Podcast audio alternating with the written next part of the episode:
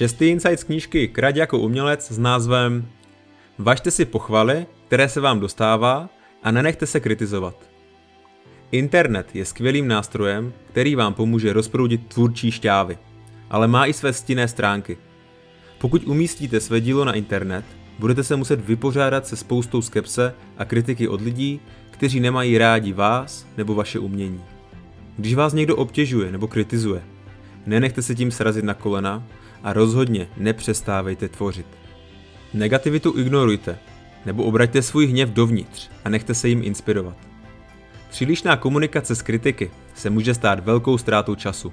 Pokud strávíte celý den odpovídáním na zlomyslné e-maily, nebudete mít čas na tvorbu a rozvoj své práce.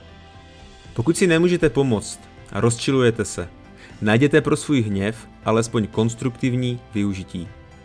Hněv může být ve skutečnosti dobrá věc, pokud z něj dokážete udělat zdroj kreativity.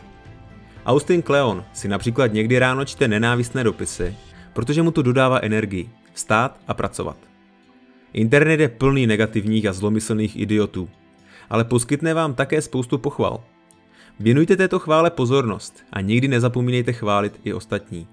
Chválení druhých může být dalším skvělým způsobem, jak vytvořit smysluplnou práci.